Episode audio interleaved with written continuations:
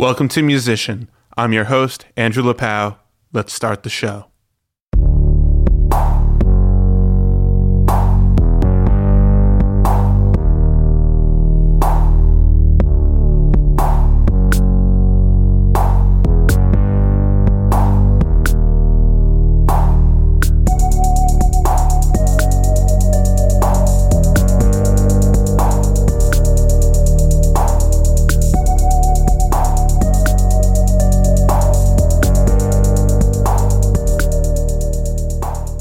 Today on Musician, we have Danny Pratt, Nashville based drummer uh, from Wisconsin originally, and then spent his time in Chicago before moving down here. Uh, he's the drummer for the Flying Buffaloes, his uh, country band, and he's also the drummer for Pageant, who I've also had on this podcast. It was the first episode way back in the day. Uh, Danny and I talk about what it's like working in town, um, different cities and different vibes uh, that we've lived in and how they treat musicians. And uh, we just kind of talk all over the map about uh, issues that, you know, are persistent every day for musicians. So without further ado, here's my interview with Danny Pratt. Enjoy. If you were going to start over as a musician, not in Nashville, but any other city, what would you, where would you go? And and how would you approach that?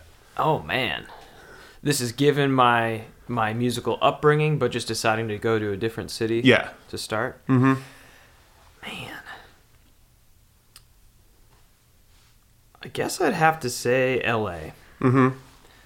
I mean, it's, it's it's always to me. It's like if you really want to do it, it's between New York, Nashville, and L.A. Yeah, I agree. And I I got my start in Chicago, which is a great place to start but there's like a, a lack of industry there. And I think for me, moving from Chicago, it was always where can I go that has an incredible music scene and has better weather. you can't beat the weather over there. No. Yeah. So wait, you grew up in Chicago? Yeah, just north of Chicago. Okay, Kenosha, well, Wisconsin. Okay, cool, mm-hmm. cool. So you were kind of making your way down to Chicago and checking out the scene there. Yeah, well, I, growing up in Kenosha, it was like right between Milwaukee and Chicago, right on the lake, mm-hmm. right on Lake Michigan. So I got like kind of the musical culture from both cities. So mm-hmm. I would go up and play shows with my band in Milwaukee, and we would go down to Chicago and play and check out shows, go mm-hmm. see our favorite bands play. And then I went to school at NIU, which is in DeKalb, Illinois. It's like directly west of Chicago, about 60 miles. Okay. So that it just was like natural to move into the city after that. Yeah. So how long did you spend in the city? I was there for about three and a half years. Okay. and moving down. So what happened there, and what made you want to move down here? Um, it was a number of things. Uh, I was teaching a lot and playing as well, and it was just like I was starting to be I was starting to split my time uh, too much and not really be able to focus on one thing specifically. Mm-hmm. You felt that the teaching music got in the way of actually making music. Definitely. Yeah. Yeah, and because I'm kind of just a a natural edu- educator because my mom is as well. Mm-hmm. Um, there was just a point where I was like, I really care a ton about my students, but in order to like live a completely fulfilled life, I need to pursue the performance thing. That that's so interesting you say that because I it was the same for me up in New York. Mm-hmm. I had like 15 between guitar and piano, I had like 15 students and I was every day just one after another lesson. Yeah. And there was a point where I had a student it was a new student, and I think he was in second or third grade, and he just, just had no interest. It was just mm-hmm. an after-school activity that his parents like put him in. Yeah. After karate and theater or whatever, and then they, it's crazy what the kid, the parents make their kids do these days. Mm-hmm. Um, and uh, and I was just like, I can't do this anymore. And then I kind of did some math in my head of like, how much money am I making doing this? Is that actually fulfilling? Yeah. And what else would what I would what I would rather be doing? Mm-hmm. And that's when I decided to come exactly. to make a move. It yeah. was either L.A. or Nashville, actually. Nice. Yeah. Sounds very just, very similar. Yeah. Well, I was well. My brother lives in L.A. and okay. so I have like and I have other family and friends out there, and mm-hmm. I love California. Yeah. Um, but I was like, you know what? I've always had this like urge to check out Nashville and to go down there and see what I'm made of on guitar down there. Heck yeah. Um, so yeah, but I haven't. I want to teach again. I don't have any students now. Like I would like one or two, Yeah. you know, that are serious. Definitely. Um, do you still teach down here? I don't, but I feel exactly the same. I It's feel like, I'm a born teacher. I, I would Yeah. Mm-hmm. teach at like music camps and um, and I just I just have I have the patience to teach, um, which a lot of people, a lot of musicians don't. yeah. Um, yeah, I would like I would like like a you know like a high school student or something Mm-hmm. that's getting serious, kind of point them in a good direction. Definitely. them- so that'd be nice. Um, for sure. yeah, man. Uh, so when you were up in Chicago, what kind of shows were you playing up there? You have your own Um, band. I, I did have my own band. I had a hip hop neo soul group called Nice. Legend Has It. Legend has it. Okay. Yeah. So we started at NIU. We all were Mm-hmm. were uh, in college together and in the jazz program. Mm-hmm. And I met the MC in my dorm, and we like met the first day. Yeah. We moved in, and the guy across from me, a dude by the name of Travis Hearns, who goes by the name Billionaire Boy Scout. Mm-hmm. Uh, he does a lot of production for some pretty big hip hop acts. Okay. But uh, he introduced me to Keith uh, Winford, who is the the MC of the band, and he goes by. I think he's doing King Legend now. Is his stage name? Mhm. When we were in school, it was Legend Main. and man, we just hit it off, and we had always talked about starting a band if we could. Mm-hmm. And I met the right guys in the jazz program, and it all just kind of blossomed from there. Cool. So what was the band made of? Uh, it was a seven piece, Damn. Full rhythm section, so keys, bass, guitar, drums, uh, trumpet, trombone, and I always forget to do that. Um, I just turned the snare off. man, I got some stories about that, but for another time, perhaps. Um, and then Keith, of course, uh, as an MC. Uh huh. So, man, it was the the challenge was when we moved to the city, we really had a hard time scheduling everything. When you have seven guys, seven different dreams of how you want to fulfill your music career, it Yeah. just got to be too much. Yeah. The hardest part is staying together when it's that big. Yeah.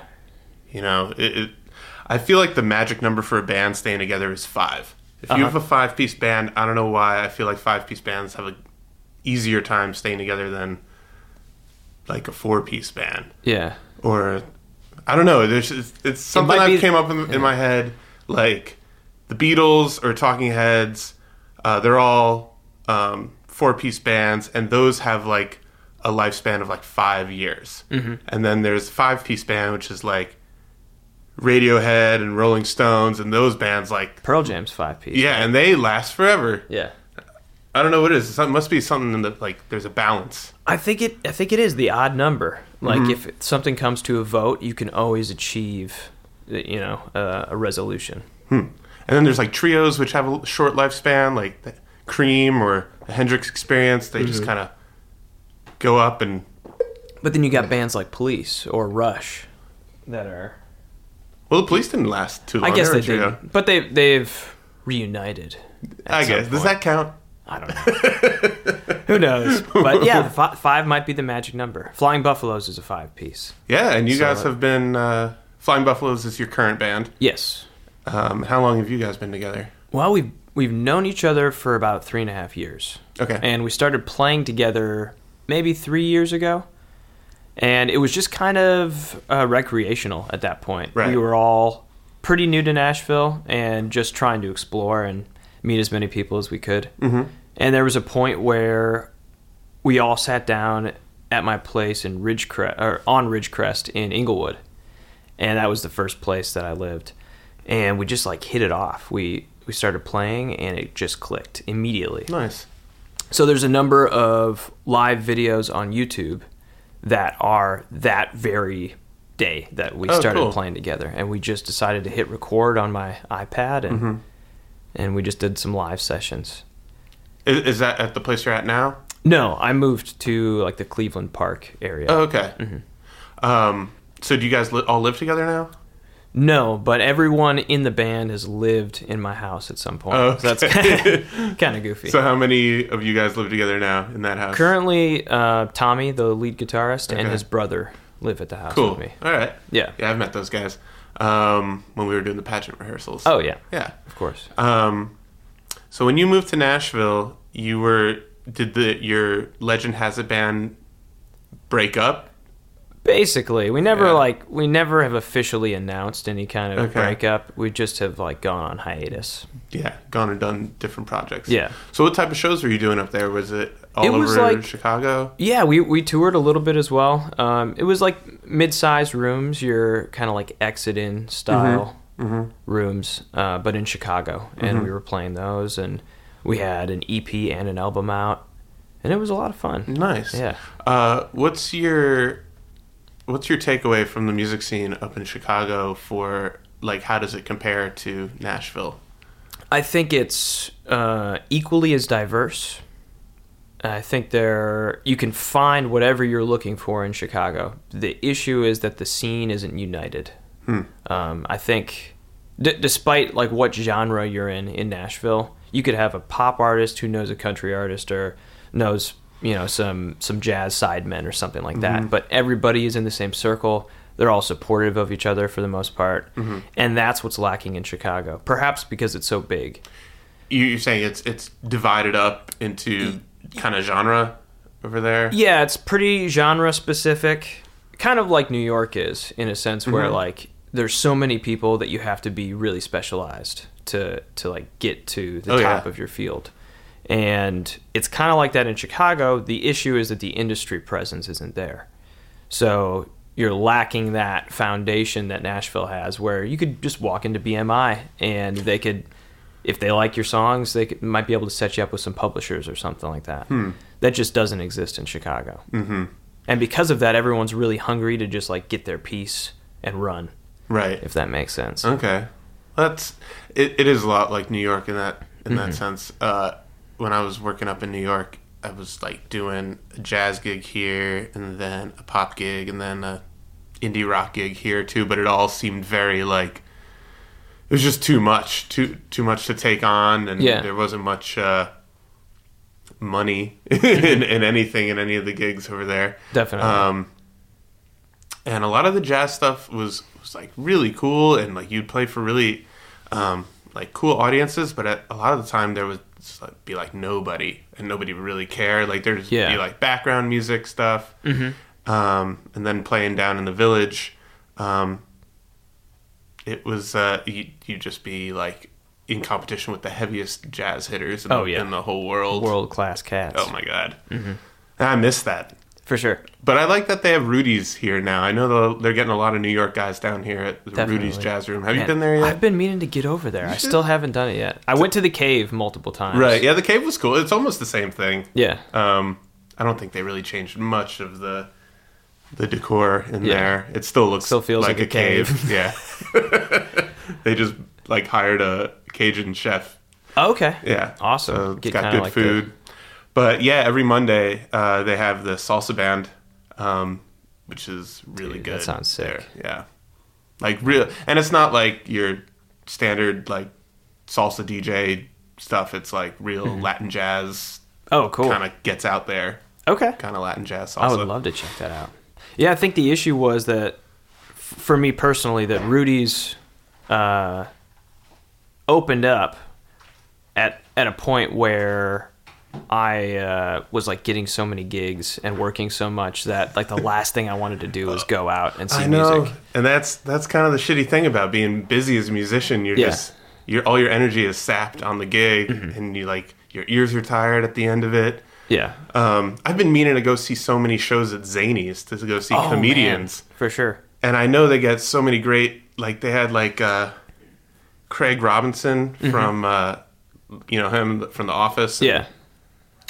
and like I was like, oh, too tired to go, man. sure. like, I'm so I'm just so busy, and I and I want to rest. Yeah. There's so I much good stuff you. on Netflix and stuff. There so- is, man. I, I just binge watched uh, Sex Education. I haven't seen that. It just came out, I think. It's like a British um, drom com, I guess. Okay. You recommend it? I highly recommend it. Okay. I think there was a lot. I, I saw myself uh, a lot in several of the characters as far as like their their height because it, it's set in a high school in the UK. I think in Wales. Okay. And yeah, they're just like developing and trying to figure their figure out their business. Um. Uh, have you seen Friends from College? No, I haven't seen that. That's a really funny show, and that's a good social commentary about how even people like it. It um, takes place in New York City, uh, and it stars Keegan Michael Key from Oh, Key yeah. and Peele, um, and Fred Savage. Oh, from no the kidding. Wonder Years. He's he's awesome in it. But it's about like people in their mid 40s Mm-hmm. still like have no clue about life and love and trying Yeah. to figure it out and just like fucking up like crazy. exactly. It's really good, and it's also just a good social commentary about like w- us as a society and our technology and Mm-hmm. and just social conventions. Uh, do have you watched Atlanta? I haven't watched Atlanta yet That, either. that's a great I show. That's that also a really good So- social commentary. It's um, is it uh, oh man, what's his name? Donald Glover. Yeah, Donald Glover. Yeah. I was like, Childish Gambino. yeah, it's, Um, it is childish. Gambino. So it's about some rappers who are coming up in Atlanta, yeah, trying to his- make it happen. His cousin, he uh, Donald Glover plays a, a manager for Oh, okay. his cousin, who's a, a rapper. I gotta check. who's kind of like coming up. But Donald Glover is brilliant. Dude, he's a beast, man. Yeah. Just so immensely talented. Um, and then there was oh yeah, and then Murder Mountain, which is a great documentary. That's the like the weed. yeah, guy? the yeah. Humboldt County Uh-huh. documentary. Dang, I gotta check Yes, that yeah, out. scary. Yeah. Um, so Flying Buffaloes, are you guys mostly playing downtown? Are you going on the road? I would say the majority of it right now is actually more original stuff on the road. Cool. Mm-hmm. We've really toned it back downtown. Um, that was kind of a means to an end to support ourselves while building the original thing. Yeah, and it's important. man, you can just get such a fan base out of Broadway if you do it right. Okay. What what have you how, what have you found to be effective in Um, maintaining fans? merchandising, Mm-hmm. playing our originals downtown when it was fitting, Mm-hmm. and just like connecting with people. Cool. Yeah, trying to stay in touch with folks who saw us, and yeah, we've had a lot of like return uh, fans come Don't you back love down that? to see us. Hmm When the whole party of people come and they're like, "We saw you last year." Yeah, yeah. Like they've got a yearly trip to Nashville, and they're back. it is really cool. Uh, so where's the road taking you? Uh, in March, that that'll be our next run. We're heading to the Midwest. Okay. So uh, the majority of the band is from the Midwest, just Mm-hmm. various states, and we're going to be going back up to Minnesota, Wisconsin, Iowa, Illinois. And what type of venues are you gonna be playing? Um, mostly like the like m- middle capacity clubs. Okay. So like 500 cap rooms. We're doing a couple festivals and one private event, or not private event, but charity event. And when you hitting the road? Um, it's actually South by Southwest weekend. Okay. Or week rather. Okay. So that's like March 8th through the 15th or something like that. Cool. Yeah. So you're kind of staying in town until then. Yeah. And are you doing any shows outside of downtown? Uh, um, uh, not outside of downtown. We're we're playing at True Music Room. Are you familiar with that spot? It's at Cambria Hotel. Okay. and it's it's kind of like a, an AGD entertainment project, and they've got uh, Lee Huber from uh, the local is booking there now. Okay. So they're just super awesome dudes, and trying to make a really cool little little gig there. Nice. Yeah. So, any recordings? Are you selling any CDs? Yeah, we've got a new record coming out, actually. We've got our EP that we've been selling for the last year. Uh-huh. How many tracks on that? The EP's uh, five tunes. Five tracks. Okay. Mhm. Is it all originals? All originals. Nice. Yeah. Cool, man. And yeah, we're stoked for the new one. It's uh it's wrapping up now. We're gonna be in the studio, uh, which is over in Inglewood as well. It's called Battle Tapes. Oh yeah, I know Battle Tapes. Yeah. Yeah. It's a great spot. Jeremy Ferguson's the dude. There's so many good studios in this town. There are. when like I'll see someone is downtown or anywhere and they've got a CD, I always like look where it's recorded, and it's always something I've never heard of. Mm-hmm. And then I'll talk to the artist about it, and they're like, "Oh, you gotta check this studio out," and it's some amazing home studio that is just Yeah. like kind of under the radar. Well, you had you had Lij Shaw on Yeah. a while back, right? Mhm. Yeah. Oh man, He's killer, dude. I love that studio, the toy box. Hey, you been in there? yeah, man. Yeah. Did you do a, a recording with Flying Buffaloes there? No, I recorded with a band called Avis. Oh, oh, is right, yeah. Now defunct. But, Oh, okay. yeah. I think I saw you guys one time. Mm-hmm. Um, and you're still playing with Pageant? Still playing with Pageant from Yeah. time to time. Yeah. Any any new stuff from you guys? Um, there should be a new record coming out. I don't know if I'm, I don't know if I'm supposed to talk about it or not. But That's okay. yeah. People want to know. We can that. call. We can call Derek and see. um, but yeah, we we recorded actually at Battle Tapes as well. Did a Cool. full a full length album that I'm really excited to to hear the final product and Mm-hmm. see see what we do with it. Yeah, Derek and Erica are like really talented songwriters. Mm-hmm. They are. And you got your band sound is so it's very not Nashville sounding. It's Mm-hmm. like really indie rock. Yeah, Kind of like you would think you'd see play in like a club in Austin or in Brooklyn. Definitely. Or something. Um, something a little bit of what Nashville's missing, you know? Mm-hmm. More of that indie rock stuff. But though I know that there's like a big punk scene kind of growing here. And for sure. It seems like there's all those little pockets that are. yeah. Um, yeah, there's the the growing R and B and hip hop scene, and Mm-hmm. it's exciting. Yeah, I- that's why I moved down here because I could, I could see that stuff starting to happen, and I knew it wasn't just country, and that was huge because a lot of people outside of Nashville still see this city as being a country city, Mm-hmm. and I'd say it's like fifty percent country, Yeah. and then fifty percent everything else. It brings the country brings in a lot of money. It does. Um, but I, what people maybe who haven't been here don't see is like it's compared to New York and LA, it's affordable.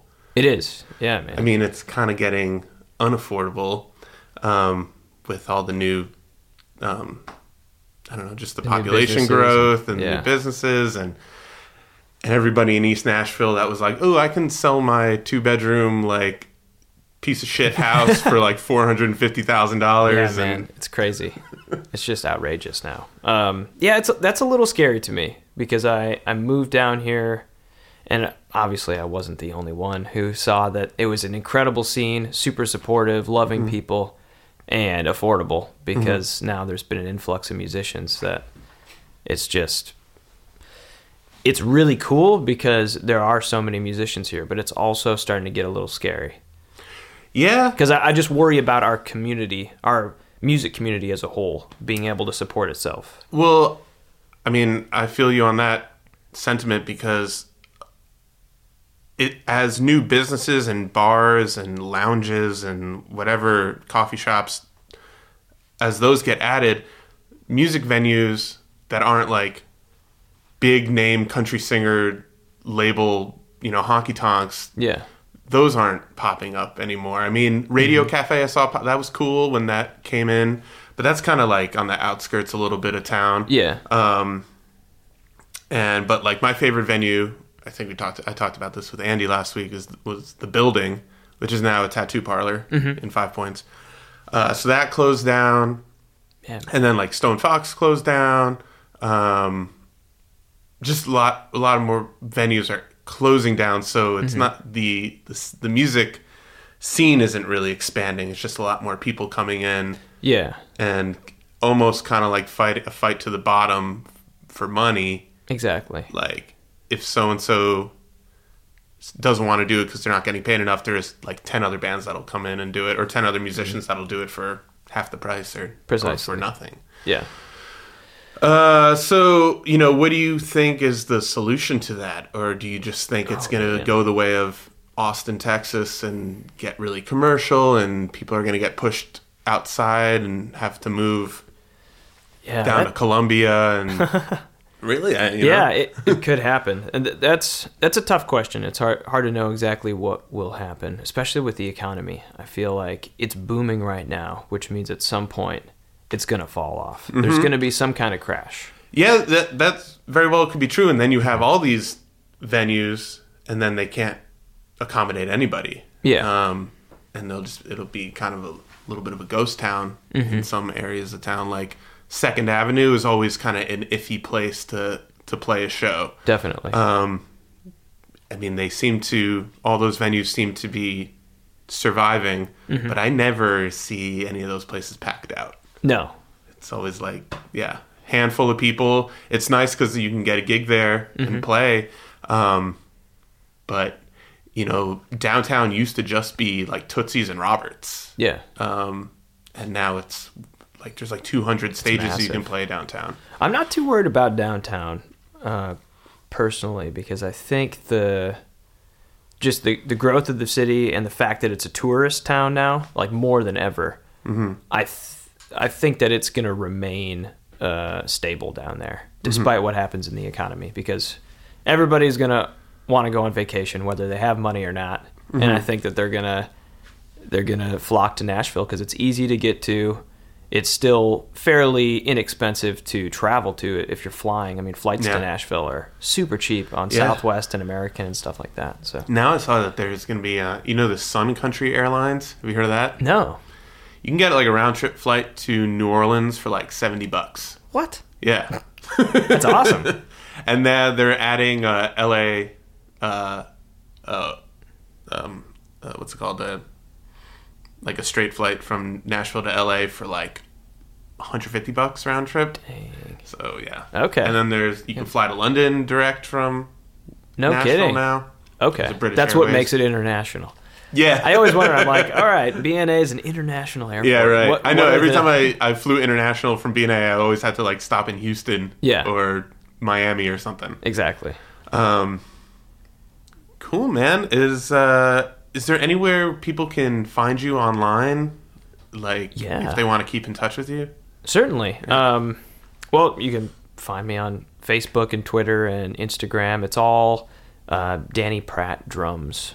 DannyPratt.com also. Okay. Uh, that I think that site's down right now. It, 2019 will be the, the year of revamping Yeah. the, the social media. I think that's something that I've neglected a little bit Mm-hmm. because of how just how uh, busy I've been with the band and and Mm-hmm. helping with social media in that regard. It's like once you do the socials for your for your bands, you're like, I don't want to do it for myself too. It's just Uh, daunting. It's so much time. Are you still uh, you still really into neo soul? I love neo soul. Yeah. Yeah, Do you practice a lot of that? man. I drumming? don't find myself practicing as much as I would like to. Just in, in I general. Um and I listen to the Micah Snow podcast because Uh-huh. he's, a, he's a buddy of mine as well. I Oh, played cool. Several gigs with him, Uh huh. and he he had mentioned that too. It's just so hard to Yeah. it's hard to shed when you're gigging all the time. Yeah, I, I ran into a pedal steel player um, the other. Uh, this is like a couple months ago, and I was getting off stage, and he's like, "How you doing?" I was like, "Good. I'm trying. I, I need to practice more." And he's just like, "I never practice. I, I work so much." I was like, "Yeah, I guess that's there's a point." Where you want that, you want to just be working. Where you've practiced enough in your life, where you can actually just take any gig Certainly. and and do that. But then there's a point where you need to push back on that a little bit Mm-hmm. and throw practice because once I got that matchless amp over there, I Oh, just man. like was like I like I didn't have to think about practicing. I was just practicing or playing or whatever because I Yeah. love the sound of that. And I got that Strat recently, and that's been really fun playing. That thing's beautiful, man. Thanks, yeah. I got that. love the mat. Such a good trade. I traded a, a telly for that, and it just worked out so well. Dang. Um, uh, but when I know that when I, on the gigs, the days that I practice, I just feel so much better. oh yeah. Oh man, Yeah, it's man. night and day. Because if you got to warm up the first twenty minutes of a gig, you just feel gross, kind of. Yeah. Luckily, I've had a lot of gigs that I have to that I have to practice for. Uh huh. So I'm learning tunes and like shedding those drum parts specifically. Yeah. So that that's helping a lot. I guess that uh, you know it all depends on what your definition of practice is. Yeah. Because yeah, For me, it, All that- musicians gotta learn- That's like, like, preparation. learning the music yeah is it's just part of the job i guess when Mm-hmm. i don't know what do i mean when i say practice i guess it could mean anything Yeah. really just something that prepares you for the performance Mm-hmm. is what practice is Yeah. um so when you were in uh jazz school for jazz Mm-hmm. um who did you study with I studied with Ron Carter, not not the bassist. Oh, Ron man. Carter, but Ronald Carter, the the uh, the professor of jazz, who he's very well well known in the the jazz community, the jazz education community, Mm-hmm. and he's uh, done a lot of stuff with Wynton Marsalis. and- Oh, cool. yeah, he he kind of made his name in East St. Louis, doing uh, like really revitalizing their music program and taking a lot of kids who were underprivileged and incredibly talented uh, kids like Terreon Gully, uh, Yeah. who is now an adult, Yeah, and yeah, an yeah. incre- incredible Terrion. drummer. Um, so he studied with Ron Carter Oh, okay. as a high schooler, I believe. oh, okay. Yeah, Terry Gull, he's real cool. Mm-hmm. Um, uh, we got to hang out actually. I went to one of his gigs because my buddy was playing bass in a band that he was playing in, and we just. I was living in Holland at the time. oh wow! And we ended up just like hanging out all night with the whole band, and yeah, he's the man. Mm-hmm. I love that guy. Um, and so when you were studying with Ronald Carter, like, was he making you transcribe a lot of drum solos and a lot of a lot of feel? yeah, well, I studied uh, specifically drums with Rodrigo Villanueva. Okay. And he is uh, from Mexico City. Mm-hmm. And yeah, I mean they they had me doing a lot of transcribing, A lot of swing, all the time, a lot of swing. yeah. Um, NIU's jazz program, I believe it still is, but when Ron Carter was head of it, it was very much rooted in the tradition of jazz. Mm-hmm. Uh, so we didn't study a lot of modern stuff unless we like sought that out on a personal basis. Okay. It was much more like really focusing on the blues, trad jazz, Oh, okay. early big band, and bebop. So really, like, like before, like no second Miles quintet. Uh, like, we got. I think that's probably like the cutoff. Like, okay. Yeah. I would say fusion Yeah. Is, is was that- probably the cutoff. Yeah. Is like 1968. Yeah, right kind around there. Yeah.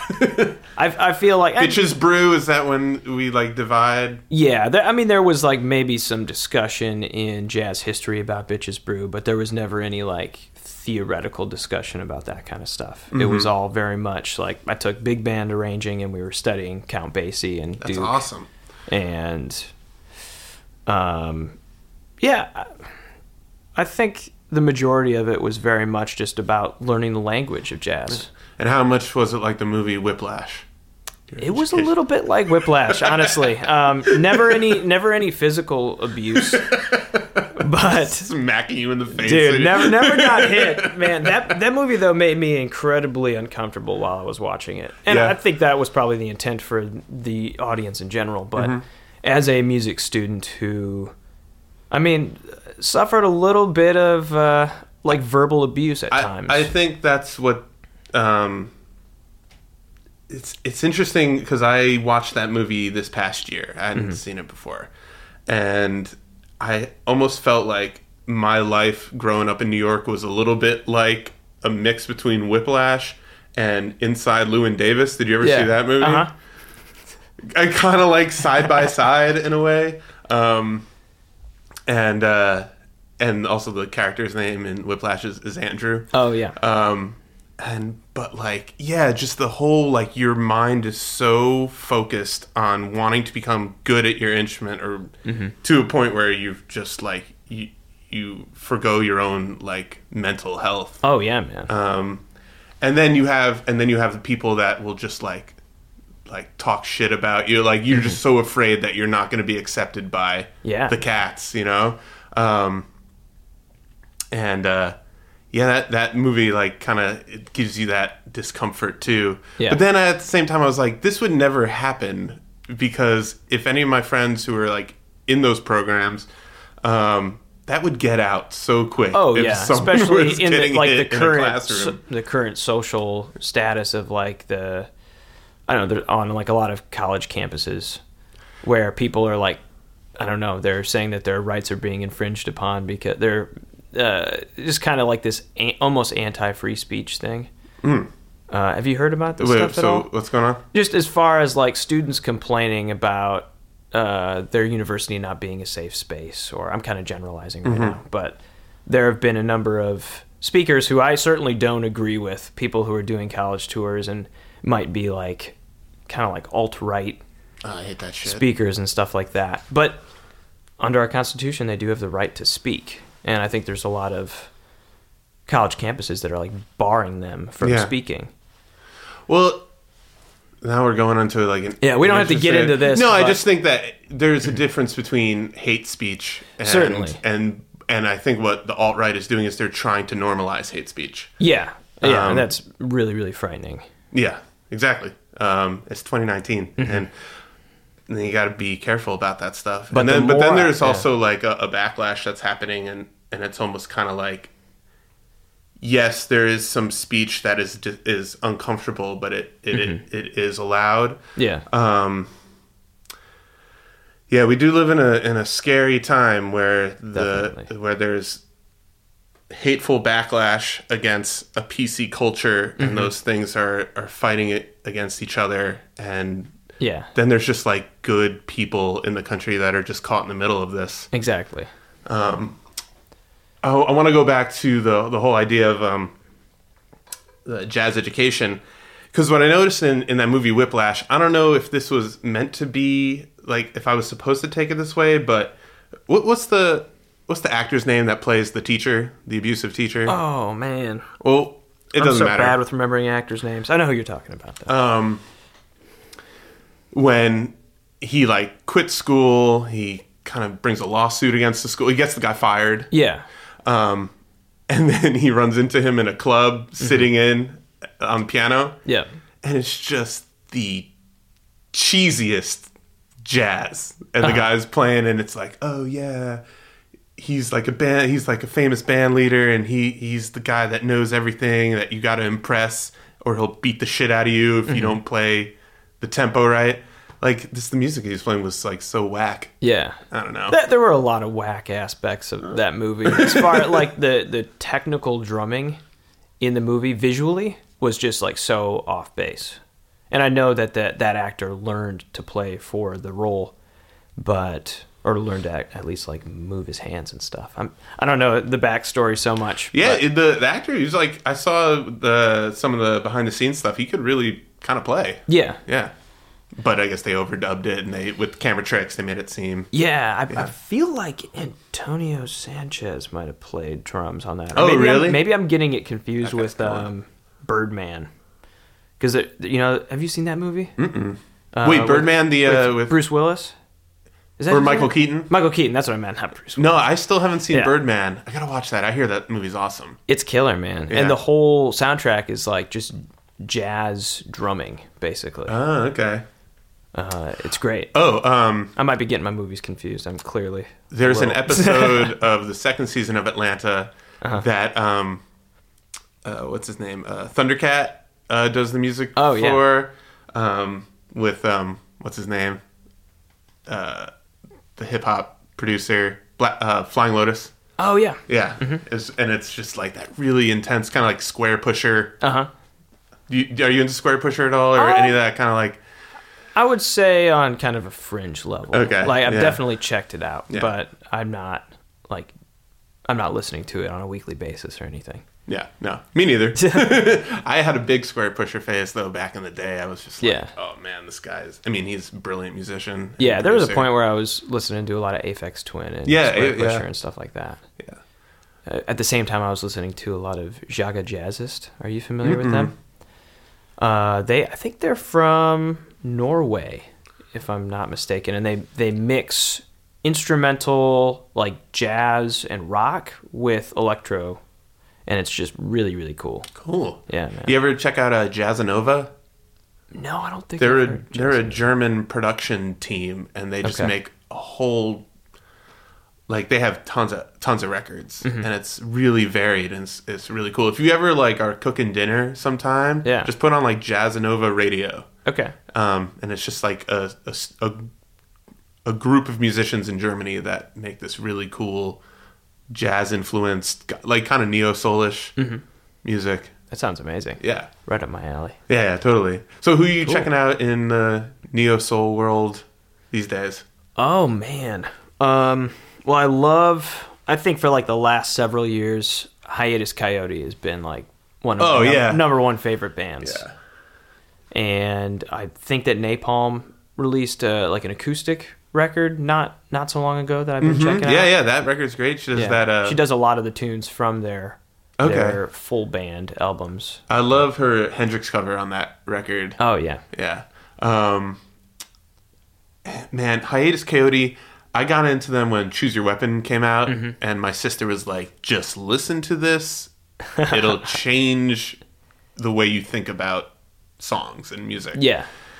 And dude, like, it's you know it can sound confusing at 1st Mm-hmm. like when you hear, it, but man, is it just like total? Uh, my buddy Joe, he calls it ear candy. Oh, Like, yeah. it's just It's ear yeah. candy. You ever see that? You watch any of their footage on YouTube? Oh. like it's just them like rehearsing in a rehearsal studio and they're just no. so good the Yeah. drummer is like I saw them live in Atlanta. oh you did Yeah, I drove down there specifically to oh see nice where did you see them. Oh, what's that three venue complex? I think Vinyl is one of the okay one of the venues, and I can't remember the name of it. yeah but um The Music Loft, maybe okay something like that. okay um yeah there's it's it's interesting to feel like i feel like she writes pretty much the whole the most most of the music and then kind of presents it to the band i don't really Yeah. know how they work I, I got that impression based on what I was reading in her bio for her solo project. okay She was like trying to kind of strip it back to the basics because of how produced the Hiatus Kaiyote records were, mm-hmm. and she just wanted to do something that was very minimalist. So yeah, it does sound like but it's she, still like a lot of you know her backing herself up yeah, vocally a bunch and- of like vocal stacks, Yeah. very D'Angelo style. Yeah, is that shit is killer. yeah. And is Voodoo like one of your Oh yeah, like go It's to? in top top five Yeah. records of all time, without a doubt. I love Black Messiah. I think that was That's also a an terrific record, incredible, incredible record. I feel like Voodoo is one of those records that uh, it, it's every time you hear it, you hear something new. Mm-hmm. Um, and just the musicianship is so good, and I think it's Pino Palladino's bass playing that Yeah. just carries that whole thing. Mm-hmm. And then yeah, um, He's got the and. Charlie Hunter too. Yeah. Yeah. His bass playing on that, he'll that bass guitar Mm-hmm. stuff at the same time.